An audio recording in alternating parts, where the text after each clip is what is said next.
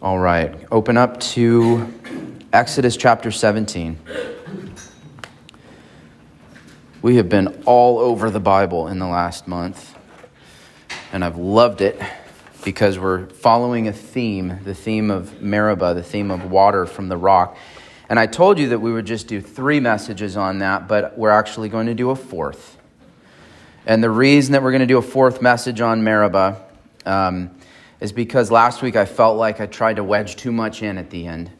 And there's more to be said, and I don't want to miss out on it now that we're all sort of up to speed on the images and the ideas um, of, this, of this part of Israel's story. I want to take one more week and, um, and get the rest out of it that God has for us. And so, this, this last message, this fourth part, we're going to go back um, to the beginning of Israel's desert wanderings, and we're going to look at the first time that God brought water out of a rock. Do you remember? We've been, we've been saying that God did this twice. He did it at the beginning of their journey through the desert, and He did it right at the very end, right before they went into the promised land. He did it for the first generation and for the second generation. And four weeks ago, we started by looking at uh, Numbers chapter 20, which is the second time that He did it. And that was the time when Moses um, di- disobeyed God's instructions and was kept out of the promised land. That's where we started. Then we went to Psalm 95, which unpacks this story a little bit more, and then to John 7 last week, which is the culmination of all of this. So we're going back to Exodus 17 and the first time that God brought water from a rock. And it's different. It's a little bit different from what happens in Numbers 20, and we're going to get into all of the details. Um, and, and you already know these images and these ideas, so I don't, I don't need to rehash all of it. Um, but there is one more lesson that we can apply um, to our lives from this, from this story, from this thread. So let's go ahead and read Exodus 17, verses 1 through 7. Page 69. Page 69, right in the front if you're using the Pew Bible. So let's read Exodus 17, 1 through 7 all the congregation of the people of Israel moved on from the wilderness of sin by stages, according to the commandment of the Lord, and camped at Rephidim. But there was no water for the people to drink. Therefore, the people quarreled with Moses and said, Give us water to drink. And Moses said to them, Why do you quarrel with me? Why do you test the Lord? But the people thirsted there for water, and the people grumbled against Moses and said, Why did you bring us up out of Egypt to kill us and our children and our livestock with thirst? So Moses cried to the Lord, What shall I do with this people? They are almost ready to stone me. And the Lord said to Moses, Pass on before the people, taking with you some of the elders of Israel and take in your hand the staff with which you struck the Nile, and go. Behold, I will stand before you there on the rock at Horeb, and you shall strike the rock, and water shall come out of it, and the people will drink. And Moses did so in the sight of the elders of Israel. And he called the name of the place Massah and Meribah, because of the quarreling of the people of Israel, and because they tested the Lord by saying, is the Lord among us or not? This is God's word. Okay, so you see your outline there in your notes. Your outline is, is God in the dock. This is the, the people's complaint, verses 1 and 2. Then we have God on the rock, um, the Lord's response to their complaint, verses 3 through 6. And then God among us, our salvation, verse 7. So, first of all, I want to notice three things about the people's complaint. And the first thing is its timing, the timing of the complaint. Now, what's really interesting here is this is immediately after leaving Egypt. It's only a couple of months after crossing the Red Sea and coming out and into the wilderness. And the, and the images of the, the plagues and the image of the Red Sea parting are fresh in their mind. And immediately there's this pattern of complaint. It's very interesting, actually, chapter 15 of Exodus is, is the song of Moses. It's this beautiful song of praise that they sing on the far shore of the Red Sea when they make it through. And they sing this song And then the rest of the chapter is their first complaint. And it's chapter um, 15, verse 24. And their first complaint is actually about water, and then their second complaint, complaint is about food, and then their third complaint is about water. So there's this pattern, and they're really concerned about food and water, as you would be. In chapter uh, 15, verse 24, it says, The people grumbled against Moses, saying, What shall we, what shall we drink? And then in 16, verse 3, it says that the people of Israel said to Moses and Aaron, Would that we had died by the hand of the Lord in the land of Egypt when we sat by the meat pots and ate bread to the full. For you have brought us out into the wilderness to kill this whole assembly with hunger. And it says that they, the same thing, that they grumbled. It says that they grumbled. That's actually in verse 2. Same word as 1524. In verse 2, it says the whole congregation of the people of Israel grumbled against Moses. So we have the word grumbling in chapter 15 over water. We have the word grumbling in chapter 16 over food. And then we get to chapter 17 and look at verse 2. It says, Therefore the people quarreled with Moses. Okay? We're going to get get to that in just a minute. But what's interesting, what I want to note about the timing of their complaint, is the fact that when you think about it, is, is there a more spectacular miracle than God parting the Red Sea? That's, that's it, right? That is the pinnacle of miracles. It's like the, I mean, the resurrection of Jesus from the dead and the incarnation of Jesus are the central miracles at the heart of Christianity. But this miracle, nothing this large scale ever happened. This was it. Millions of people witnessed it, millions of people experienced it. This is as, as grand and as large and as spectacular of a miracle as you ever hope to see. And they have just been saved by God's own hand. And now they're complaining about their conditions. Now, this reminds me, actually, of, uh, of Luke chapter 16, verse 31. It's the story of the rich man and Lazarus. Do you remember it? The, there's a rich man who does not believe, he does not have faith, and he dies in his unbelief. And he goes to, he goes to the torment side of Sheol. And then there's a, there's a righteous man who also dies and goes um, and goes to the paradise side. And, and in Jesus is telling the story, it's very unique, but, but in Sheol, he says, he asks, I believe it's Abraham, to go. He asks Abraham to go, send somebody, tell my five brothers to believe. Tell them that it's all true so that they don't wind up here as well. And Abraham says something really interesting to him. He says, they have, they have God's word. He says, if they don't listen to Moses and the prophets, neither will they be convinced if a man should rise from the dead. And the point is that spectacular miracles are not what keep faith alive. You may think to yourself, because I've thought this before, boy, if, I, if only I could see the Red Sea parting like that, then I'd have no trouble, right? If only something like that would happen in my life, oh, I'd be set. I'd have no problem believing from then on. That's a lie. That's not true. And we see it's not true because they've just experienced this. They have walked through an ocean on dry ground. And two or three months later, they're, they're bringing this accusation against Moses and therefore against God. So it's, it's not spectacular miracles that we need to feed our faith, it's the presence of God Himself and His Word that we need. That's the first point. And that has to do with the timing of their complaint, the fact that it was so immediate after leaving Egypt. But now we come to the nature of their complaint. The nature of their complaint. And I already showed you how in, in 1524 it says they grumbled over water. In 16, verse 2, they grumbled over food. And then in verse 17, verse 2, it says, Therefore the people quarreled with Moses. Now, we need to pay very close attention to the words here to, to understand just what's going on. The first two, grumble, well, the first one that's used twice. When the people grumble, that's, that's a kind of a catch all word for the sound that we make, the kinds of things that come out of our mouths when we're unhappy and we're uncomfortable and we're exhausted.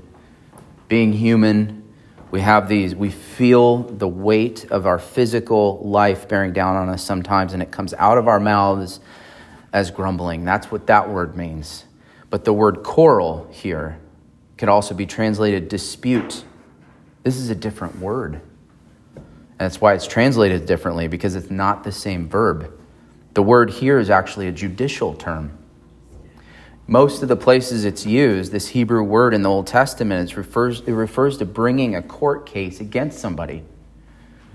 An accusation, a formal accusation, a kind of a lawsuit. That's what we're talking about here. So the people have already said we're thirsty and they got their water. And they've said we're hungry and now manna's coming.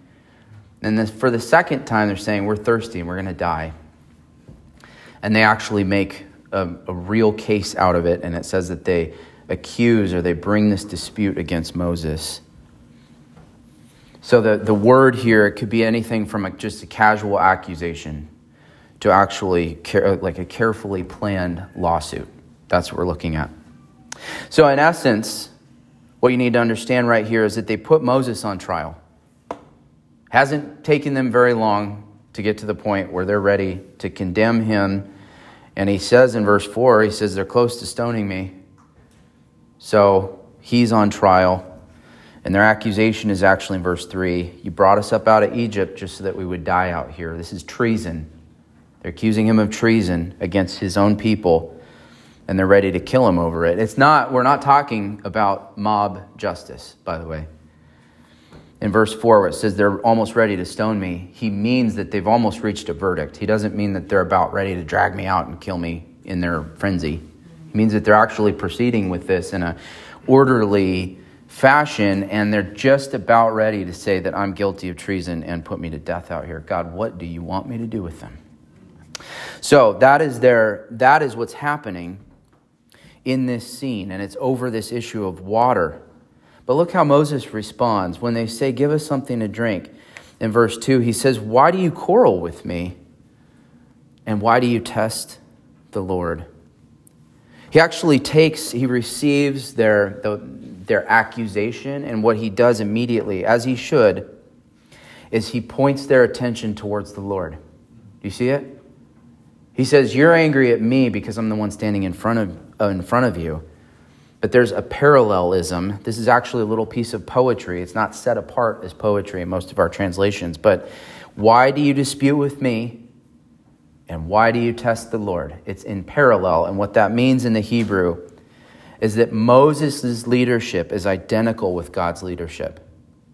He's saying, I'm his servant. There aren't two leaders, there's one leader, and Moses is just the servant. That's what he's saying. So if you accuse me, it's not just me that you're accusing. If you put me on trial, it's not just me who's going on trial. You're about to face your God because he brought you here. And Moses, as we know, is, is the people's mediator. So if they put if they put him on the stand, then God's right there with him on the stand. That's what this means. And that's what's happening here. That's the nature of their complaint. Now, we do the same thing, don't we? Don't we do this? When things get difficult or bring an accusation, we wouldn't, we're, our theology is too good to say it out loud, but doesn't our heart want to do this when God is not showing up for us in the way we would hope or the way we expected? Only in our day and age, in our culture, this never, this never really stops. It's really interesting. Back it's probably been 60 or 70 years since C.S. Lewis wrote his, his essay called, uh, entitled God in the Dock. God in the Dock. And that's the title of this section of the sermon as well. But C.S. Lewis said something really interesting. He said that this accusatory way of approaching God it was the greatest barrier he ever encountered. And he talked to thousands of people and he wrote thousands of letters in his lifetime trying to convince people of the truth of the gospel. And he said that this, this accusatory tone was the most significant barrier he ever came across in sharing the gospel. He said, modern people, and this is a long time ago, this is six or seven decades ago, he said, modern people have entirely lost the sense of our sinfulness. And so for, for modern people, he said, Well, I'll just read you his quote. He said, The ancient man approached God as the accused person approaches his judge. For the modern man, the roles are reversed. He is the judge, God is in the dock. Okay? And so, what I'm trying to tell you is that we live in a day and age when this is the default, but for them, this was rare. For them, this was extremely rare. If they were approaching God like this, it was because they felt they had a legitimate case. It was because they felt they had a legitimate reason to accuse God of being reckless and careless towards them, because this wasn't the normal way of thinking for people in that day and age. And Ed Clowney, he's a, he's a former seminary professor at Westminster in Philadelphia. Ed Clowney, um, he had a, a, brilliant passage in his book entitled The Unfolding Mystery, which I encourage you to read. But he writes uh, about this episode, and then he says that throughout the Bible, Meribah, the word Meribah, designates Israel's lawsuit against God. And that's how God uses the term later on as well. So now we come to the merit of their complaint. We see that they feel like they have a good case against God. Do we agree with them? Let's look at that next. Let's examine the evidence. You ever been thirsty before? I already asked this question a few weeks ago. We've all felt that, right? It's painful.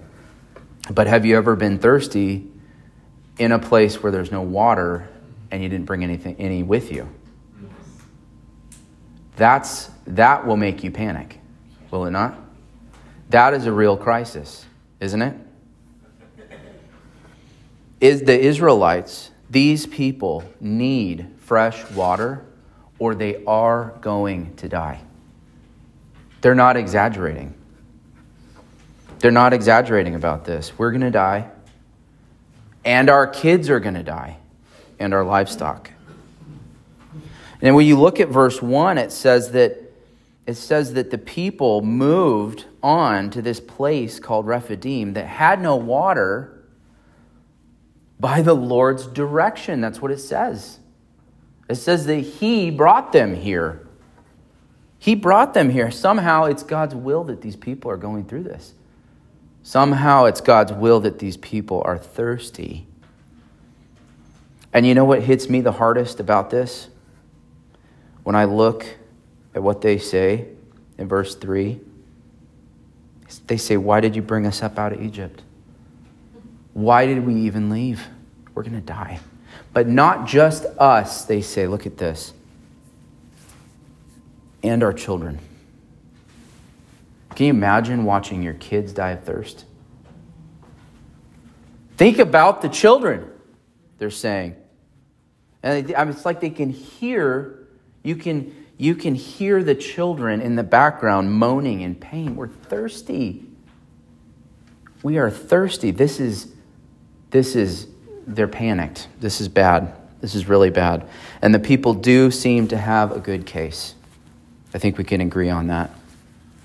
They at least, they at least can't see how God or Moses, for that sake, um, for that case, is, is going to get them out of this. They don't know how this is going to go. They can't see a solution to this problem. They think if we started walking now, we'd never make it back to where there's water. They're stuck, they're going to die. Now, here's your principle for this section. When the Lord leads us to these dry places, we can either put him on trial in our hearts, or we can remember what he's already done and hang on to his goodness. Those are our two options. It's not wrong to turn to God and ask, What are you doing here? Why have you brought me to this place? Why are we here? It's not wrong to ask that question. But there's two ways to ask it, and one is to accuse him of not seeing you, of not caring, of being reckless and harsh with you. And the other way to ask that question is remembering how good He's been to you until now and anticipating more of His goodness. That's what a faithful response to suffering looks like. And faith does not fix itself. on a specific outcome. We don't have to know what the plan is to believe. We just have to anticipate that God is going to do something, and whatever He chooses to do will be beautiful and life giving. And that's, that's unfortunately the people choose the first path and they put God on trial. So now we're going to see how God responds to this in verses 3 through 6. And I want to point out just two things about the Lord's response, just to show you how good He is to us. Because we're no different than Israel here in this passage when we go through hard times. And in His response, we see His patience and His grace. We see His patience and His grace. When Moses brings this to the Lord, in verse 5, the Lord said to Moses, Pass on before the people, taking with you some of the elders of Israel, and take in your hand the staff with which you struck the Nile, and go. What he's doing here, what he's doing here, and how we see his patience is he's, he's going along with the people's plan, with their accusation. God has a right, right here, he has the right to destroy them because they're being rebellious. They're accusing him of not caring when he's just saved them. He brought them through the Red Sea. He has a right to destroy them, but instead he says, okay, if they want a trial, let's give him a trial. And God says to Moses to take his staff. Remember his staff. What was it? What did he do with it? yeah, the Red Sea, but also all of the plagues of Egypt, right? They were done with his staff. The staff was the sign of his authority and the instrument with which God struck Egypt. His, it's the instrument of God's judgment against Egypt. And so when God tells Moses, you know, the people are the people are grumbling, they want a lawsuit, and God tells Moses, "Go get your staff. This isn't good for them." This could be really bad for them. Go get your staff. He says, with that staff in your hand, pass on before the people as their leader. That means let them know you're still in charge. Let them know that you're still leading this journey. Pass on before the people with your staff in your hand. You're still leading. And then look at the third thing. He says, he says uh, in verse 6, no, in verse 5. He says, Take with you some of the elders of Israel. Do you see that? That's your jury. Literally, that's what that is. That's your jury. So he's got his staff. He's passing in front of the people, and he's taking a jury with him. He, they're going to convene a courtroom. Do you see it? That's what's happening here. So, you want a trial? Okay. God's leading up to a moment of judgment. He's, he's setting it up. He's setting it up for judgment. Now, I talked to you about this a couple, couple of months ago. It's called the, the Scalia principle. Antonin Scalia, when he was in school, he was taking a, a literature class, and, and one of the kids in his class was beginning to, I think they were talking about Macbeth or Hamlet or one of these great works of Shakespeare, and this kid was starting to talk about how dumb it was. And his, uh, his, his teacher, who was a priest in Boston, um, he stopped the class and he said, Mister, when you read Shakespeare, Shakespeare's not on trial. You are. That's the Scalia principle. What that means is that every time sinners put God on trial, we're not revealing anything new about who God is. All we can do is reveal what's in our own hearts. That's it. So what it looks like if you just stopped there and you read this with Jewish eyes through an ancient people's lens, what you would get is you would see that the people had accused God of this, of, of this thing, of, of treason, of mistreating them, bringing them out here to die. And God had told his servant, Go get your staff. This is bad. This is bad for them. If Moses lifts up his rod against the people of Israel, the way that he lifted up his rod against the people of Egypt, they don't stand a chance. It looks like God is going to smash these people. He's going to judge them. He's going to condemn them and put them to shame. He may destroy them right here on the spot. Some of them are going to die. The scene is all set for judgment. It's a courtroom. But then something wildly unexpected happens. Something completely wrong happens. And it's in verse 6. And God says this Behold, I will stand before you. What's wrong with that statement? What's wrong with that? In the Bible, the judge sits and the accused person stands. And God says, I'm going to stand before you in the presence of the people who are guilty of unbelief and rebellion.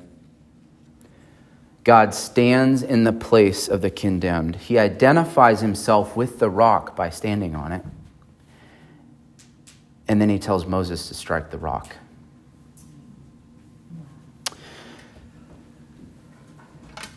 So, your principle here is that God takes the blow that his guilty people deserve.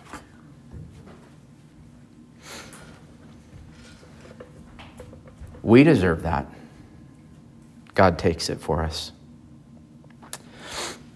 In 1960, the uh, World War II had been over for 15 years, but the trials following World War II were just beginning to wrap up. The war crimes trials and the horrors of the Holocaust were coming to light. Can you imagine? Imagine living through that? Can you imagine being a German person living through that? And you didn't know what was being done in your name. And this was happening. and there was a Lutheran pastor named uh, Gunther Ruten, Rutenborn. And I know I have a German last name, but I'm sure I'm mispronouncing that. Gunther Rutenborn. And he, he wrote a play. He wrote a play called The Sign of Jonah. And he didn't just write it, he actually staged it in Berlin as these trials were coming to light, and the newspapers were full of these atrocities, things that had been done in these people's backyards. And in this play, Rutenborn, he has his characters grapple with the question who's to blame for all this suffering? Who's to blame? There's this cast of characters from there's a queen, there's a there's common people, there's a, a, a German soldier. Who is to blame for all of this, for all of this suffering that has occurred? And as the play goes on, the people gradually come to the conclusion that it wasn't my fault. I'm not the one. I was following orders. I was just doing what I was told. I was just playing my part. I didn't know what was happening. It wasn't my fault. And they go and they go and they go, and they finally reach the conclusion that God's responsible. God's responsible for all this suffering. And there, the play culminates with this. It says that God, the people, they gather, they convene a trial, just like what we have here. And, and, and the conclusion of the play is that God is sentenced to become a human being, a wanderer on earth, deprived of his rights, homeless, hungry, thirsty. He himself shall die and lose a son and suffer the agonies of fatherhood. And when at last he dies, he shall be disgraced and ridiculed. And that was the sentence that's pronounced against God in this play. Do you remember when the, the people said, Why did you bring us out of Egypt to kill us and our children? Think of the children. God Himself would give up His Son, who was broken like a rock, and pour it out so that we can have life. And by standing in front of the people like this and taking their judgment, God is saying to them, Someday my own son will hang on a cross in front of you and say, I thirst. That's what God is saying to them. You think I don't care about your children? You think I don't care about what you're going through? You think I don't know what it's like to suffer? The crises of this life, God is showing us right here that the crises of this life are nothing to laugh about. He does not wink at our suffering, He doesn't take it lightly. He stands right in the middle of it with us. And sometimes these things feel like they're really going to kill us. It can feel like that. But God does not in any way make light of the suffering of his people. And this story, this story is given to you and me so that we would know that God does care about our needs in this life and that he does take care of us throughout all the days of our lives. That's what's happening. He had every right to destroy them, but not only does he not destroy them, he says, I will take the blow that you deserved. Now look at verse 7 as we wrap up. And I just want to, I, I just want to end with one glorious truth about our salvation. Because in the end, in the end, water does flow from the rock. The people are saved to live another day and their physical, material need is met. But there's some crucial information that's provided in verse 7. It's kind of like the kicker at the end of the story. Look at how the passage ends. It says that the, the people tested the Lord by saying, Is the Lord among us or not? Anyone ever asked that question before? Is the Lord among us or not? That was the content of their accusation the content of their accusation was that God had, God had left us behind. He brought us out here to die, and now He's gone. God is not with us. That's what they said. Can we sympathize with them? Let's go a little bit deeper. They were just getting to know this God.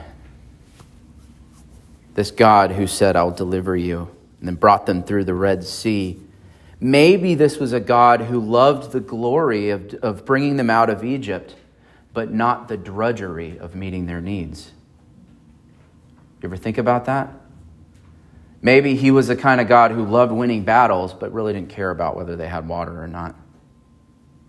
That's one thing to think about. Another thing is maybe, maybe, now that God had delivered the people, the rest was up to them and they were on their own. I think that's far more likely. Is the Lord among us or not? Is he going to do something or is it up to us? Because if it's up to us, we're going to die. Is he with us? God had saved them from Pharaoh, but was he going to save them from their thirst? Was he going to do something now? The people doubted. This is what's going on. They doubt that God's salvation which they had seen and they were not denying. They were doubting that that salvation would carry them all the way home. That was the specific doubt that they had. And I tell you what, we do the same thing. Here's how. We act like now that God has saved us from our sin, we know He's forgiven us, He's brought us out of Egypt. We know, we get it. Is He going to abandon us in the harsh conditions of this life? Is he going to leave us out here? Hang us out to dry? Will he save us now the way that he saved us before? And will he keep saving us all the way to the promised land? It's a very good question. And we act as if the gospel was just something that happened back then, don't we?